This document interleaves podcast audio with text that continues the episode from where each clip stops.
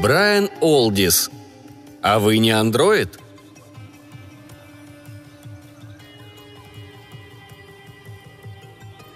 Пожалуй, даже читатели научно-фантастических журналов не представляют себе, с какой быстротой наука догоняет фантастику. Взять, к примеру, синтез молекул. С миллионами молекул ученые, как говорится, на коротке. Они зовут их, если не по имени, то по фамилии. Количество таких молекул возрастает 3000 на 30 в год. Уже поступают в продажу пластики, имитирующие человеческую кожу. Меня это отнюдь не радует. Кибернетика шагает вперед столь же стремительно. Сейчас научились моделировать многие функции человеческого мозга. Можно заставить искусственный глаз видеть, искусственные ноги шагать, искусственные руки работать. Нет, знаете ли, это уж чересчур. Сопоставьте эти достижения с новыми пластиками, и вы без труда поймете, что меня тревожит. Наступает век андроида. Уже можно изготовить робота, отвратительное сооружение из стали и пластика, которое, тем не менее, внешне не отличишь от человека. Однако, заглянув внутрь, мы увидим нечто совершенно бесчеловечное, служащее каким-то чуждым целям. И, быть может, там, где у вас находится солнечное сплетение, заложена бомба, которая разнесет все вокруг, едва будет произнесена роковая кодовая фраза. Эта мысль пришла мне в голову как-то раз после ужина несколько дней назад. Я высказал ее жене. Не отрываясь от книги, она рассмеялась и кивнула механически заученным движением. В этом было что-то такое... Я сидел в кресле, пристально рассматривая ее, и в мозгу моем шевелилось первое подозрение. А вдруг? Нет, невозможно. Ну а если все-таки предположить? Я гнал от себя эти мысли, но они все сильнее овладевали мною. Ведь женщинами никогда ничего нельзя понять. Я прекрасно осознавал, как недостойно строить такие предположения о собственной жене. Но угроза казалась мне весьма реальной, и тем более зловещей, что сама подозреваемая может и не знать, кто она. В самом деле, представьте себе, вот вы – робот-андроид. Как вы об этом узнаете? Долгие часы я ломал себе голову над этим. Проклятое наваждение просто преследовало меня. Всю ночь я не смыкал глаз и не мог заставить себя погрузиться даже в тот легкий, но изнурительный сон, ради которого принимают снотворное. В конце концов, я пришел к такому выводу. Что бы там ни было, но любая правда о моей жене лучше, чем эта невыносимая неизвестность. На следующий день я разработал целую серию проверочных испытаний, чтобы окончательно решить вопрос в ту или иную сторону. Для пользы тех, кто сталкивается с такой же дилеммой, я помещаю далее отчет об этом эксперименте. Олдис стоит, переминаясь с ноги на ногу возле парадной двери, то и дело поправляет галстук и через матовое стекло неотступно смотрит во двор. Его жена, выбежавшая купить муки у бакалейщика, как раз отворяет калитку с улицы. За время ее отсутствия Олдис уже успел спрятать под циновкой в прихожей автоматические весы. Если она войдет своей легкой походкой и, вытирая ноги, потянет тонн на 5, он тут же вызовет Интерпол. Входит жена с приветливой улыбкой. Весит она не больше того, что должна весить обыкновенная женщина. Однако это пугает Олдиса еще больше. Он ведь прекрасно знает, до каких чудес дошли ученые с этими легкими сплавами. Чем больше он думает об этом, тем более убедительной уликой представляется ему ее вполне нормальный вес. Она, несомненно, что-то скрывает. «Как ты себя чувствуешь, дорогой?» – спрашивает жена. Олдис тупо кивает, но не делает ни одного движения, чтобы помочь ей снять пальто. Жена его очень привлекательна, кожа у нее без единого пятнышка, прическа – волосок к волоску. Конечно, это несколько противоестественно, все-таки на улице сильный ветер, и он решается на второе испытание. «Ты сегодня неотразима», — говорит он, раздвигая губы в сатанинской улыбке. «Подойди-ка поближе к свету, мне хочется исследовать твою прекрасную кожу под микроскопом». «Сейчас не могу, дорогой мой сыщик», — весело отвечает жена. «Мне еще нужно испечь лепешки к завтраку, если хочешь, накрой на стол». Этот диалог был записан на магнитофон, который Олдис спрятал под подушкой, прикрытой номером Radio Times. Олдис слушает запись снова и снова, пользуясь каждым моментом, когда жена выходит из комнаты. Ему определенно кажется, что в ее речи проскальзывает чуждая психология. Право же, ни одному человеческому существу не придет в голову, что мужчине может захотеться накрыть на стол. Прокравшись к кухонной двери, он заглядывает в щель, чтобы проверить, не сыплется ли в взбивалку для теста вместе с изюмом еще и стальная стружка. И вдруг кидается к жене с воплем таким страшным, что кровь должна заледенеть в жилах у всякого, у кого в жилах струится кровь. «Ой!» – вскрикивает жена, роняя на пол мешочек с мукой. «Да чего ж ты меня напугал?»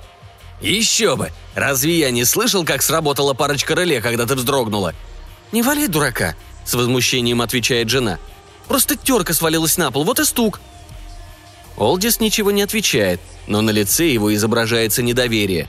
Он продолжает болтаться на кухне, притворяясь, будто пытается обнаружить под обоями жучка-точильщика. Между тем жена его понесла к духовке противень с лепешками. Выбрав удобный наблюдательный пункт, он пристально следит за этой операцией. Жена не обращает внимания на мужа, который горячечным взором наблюдает за ней из-за сушилки.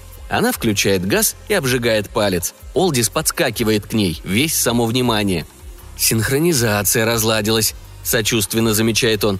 «Покажи-ка палец, не пахнет ли паленой резиной?» Он с сомнением осматривает ее палец и вдруг впивается в него зубами.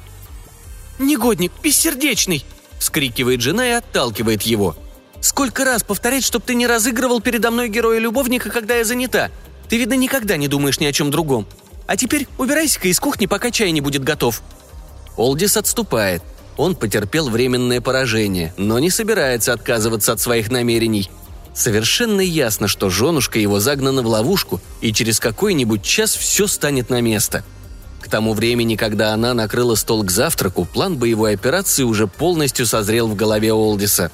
Взобравшись на стул за приоткрытой дверью в столовую, он улучает минуту и сыплет едкий порошок за ворот платья жены, которая как раз входит с подносом в руку. «Ты сошел с